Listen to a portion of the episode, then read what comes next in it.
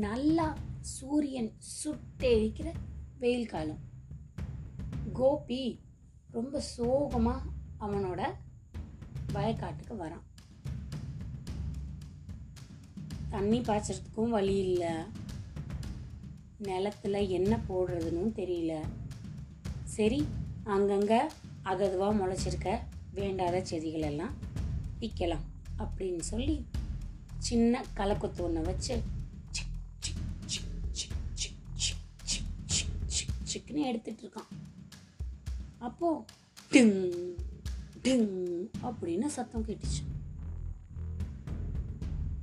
ஏதோ சத்தம் கேட்குதே அப்படின்னு சின்ன கலக்கத்தை தூக்கி வச்சுட்டு நல்ல பெரிய மண் வெட்டி எடுத்துட்டு வந்து சுத்தி அது எங்கெல்லாம் டங் டங்குன்னு சத்தம் கேட்குதோ அதை சுத்தி இருக்கிற இடமெல்லாம் மிது மிதுவா மிது மிதுவா இருக்கிற மண்ணெல்லாம் வெளியில எடுத்தான். எடுத்ததுக்கப்புறம் பார்த்தா நல்லா நல்லா நல்ல பெரிய பானை. மண்ணால் செஞ்ச பானை.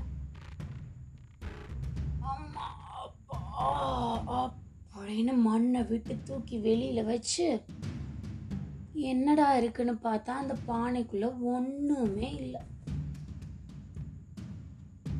சே இதுக்குத்தான் நான் இவ்வளவு நேரம் வெட்டினேனா? அப்படின்னு சோர்ந்து போய் கையில் இருக்க மண் வெட்டிய டொம்முன்னு அந்த பானைக்குள்ள போட்டுட்டு அவன் போய் மரத்து நல்லா தூங்க போயிட்டான். நல்லா தூக்கம். தூங்கி முழிச்சதுக்கப்புறமா வீட்டுக்கு கிளம்பணும்ல வந்து பார்த்தா அவனுக்கு ரொம்ப பெரிய ஆச்சரியம். அவ்வளோ பெரிய பானை ஃபுல்லாக அவன் போட்ட மண் வெட்டி எக்கச்சக்கமாக நிறைஞ்சு பானை முழுசும் இருக்கு. கோபிக்கு நம்ம ஒரு மண்வெட்டி தானே வச்சுருந்தோம். இது எப்படி இவ்வளோ மண்வெட்டி வந்தது? அப்படின்னு வேக வேகமாக அப்படின்னு அந்த மண்வெட்டி எல்லாம் எடுத்து கீழே போட்டுட்டு பக்கத்தில் இருந்த கலக்கத்தை இப்போ உள்ளே போட்டு பார்த்தான். போட்ட உடனே இப்படி இப்படி இப்படி இப்படி இப்படிங்கிறதுக்குள்ள இந்த பெரிய மண்பானை ஃபுல்லாக நிறைஞ்சு கலக்கத்தான் மாறிடுச்சு இவனுக்கு ஆச்சரியம் தாங்கலை வேக வேகமாக அதையும் அவனோட வயக்காட்டில் அள்ளி போட்டுட்டு அந்த பானையை தலைகீழா தூக்கிட்டு குண்டு குண்டு குண்டு குண்டு குண்டு குண்டு குண்டு குண்டு குண்டு குண்டு குண்டு வீட்டுக்கு ஓடினான் வீட்டுக்கு ஓடினா உள்ளேருந்து ஒரு ஆப்பிள் பழத்தை எடுத்து போட்டு பார்த்தான்.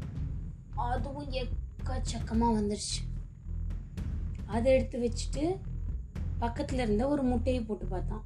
அதுவும் அந்த பானை நிறைய வந்துடுச்சு இப்படியே ஒன்று ஒன்றா போட்டு பார்த்த உடனே அவனுக்கு இப்போ மனசுக்குள்ளே தோண ஆரம்பிச்சிருச்சு. இந்த வெயில் காலத்தில் தண்ணியும் இல்லாமல் ஒன்றும் இல்லாமல் நம்ம போய் எதுக்கு நிலத்துல போய் பாடுபடணும்? இதை எடுத்துட்டு போய் நம்ம ராஜாவோட சந்தையில் விற்கலாம் அப்படின்னு சொல்லிட்டு அவன் எக்கச்சக்கமாக பெருக்கி வச்சிருந்த ஒரு ஒரு பொருளாக நல்ல பெரிய மூட்டையில் கட்டி தூக்கிட்டு போய் இருக்கிற சந்தையில் விற்றுட்டு வந்தான். ஆப்பிள் பீன்ஸு கேரட்டு சில நாள் ஒரே மாதிரியான துணிமணிகள் அது மாதிரி எக்கச்சக்கமாக விற்றுட்டு வந்தான்.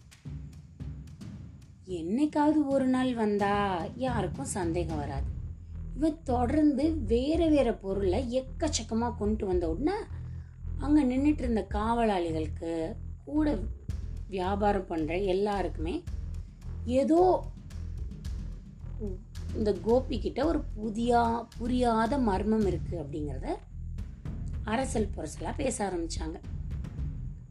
அப்போ என்ன பண்ணாங்க? ரெண்டு காவலாளி இவனுக்கு தெரியாமையே பின்னாடி அப்படின்னு அவன் வீட்டுக்கு பின்னாடியே வந்தாங்க. உள்ள வந்த கோபி ஒரு சின்ன கோழி குஞ்சை எடுத்து டபக்குன்னு பானைக்குள்ள போட்டான்.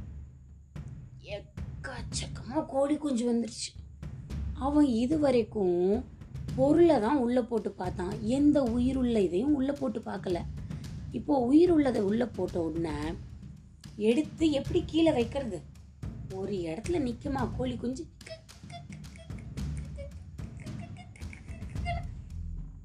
இடத்துக்கு இடம் ஒரு ஒரு கோழி குஞ்சும் நினைச்ச பக்கமெல்லாம் ஓடுது. இவன் மேலே ஏறுது அங்க இருந்த நாக்காளி மேலே அடுப்பு மேலே மேலே இருந்த பெரிய மனை மேலே வந்து டொம்னு இன்னொரு கோழி குஞ்சு விழுந்துருச்சு இன்னொன்று விழுந்த உடனே மறுபடியும் பானை மாய மந்திரம் போட்டு எக்கச்சக்க கோழி குஞ்சு வந்துருச்சு. இதை வெளியில இருந்து பார்த்துட்டே இருந்த காவலாளி அந்த பானையோட கோபியை பிடிச்சிட்டு போய் ராஜா கிட்ட நிறுத்திட்டாங்க. ராஜாவுக்கு இதெல்லாம் கேட்டதுக்கப்புறம் ஆச்சரியம் தாங்கவே முடியல.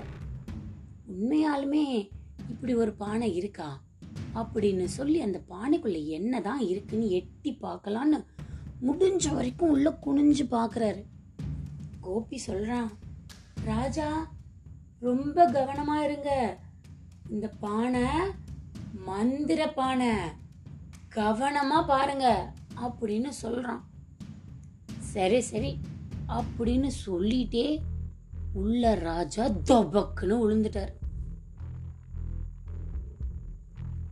உள்ளுக்குள்ள யாரு விழுந்தாலும் பானை நிறையா கொடுக்கறது அந்த பானையோட குணம்.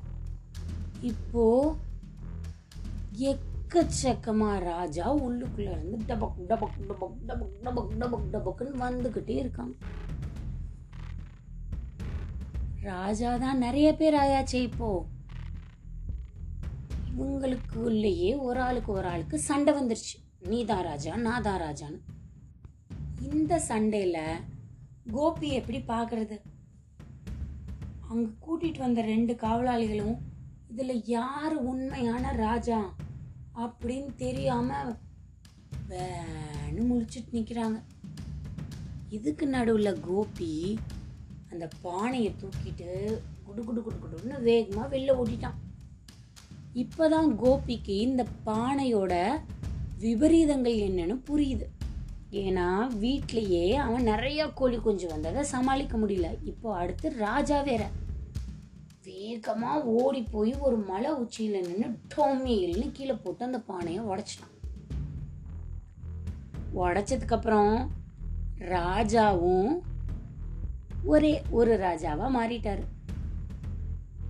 இவன் அன்னையிலிருந்து அவனோட நிலத்துல கஷ்டப்பட்டு பாடுபட்டு உழைச்சு அதுல வர காசுல சந்தோஷமா வாழ்ந்துட்டு வந்தான். இன்னைக்கு கதை நல்லா இருந்ததா? இதுவரை நீங்கள் கேட்டுக்கொண்டிருந்தது கதையும் நானும் ரேவா வல்லியப்பனுடன். மீண்டும் அடுத்த கதையில வந்து உங்களை சந்திக்கிறேன். அது வரைக்கும் கதையும் நானும்ல இருக்க மற்ற கதையெல்லாம் கேட்டுட்டு சந்தோஷமா இருங்க. நன்றி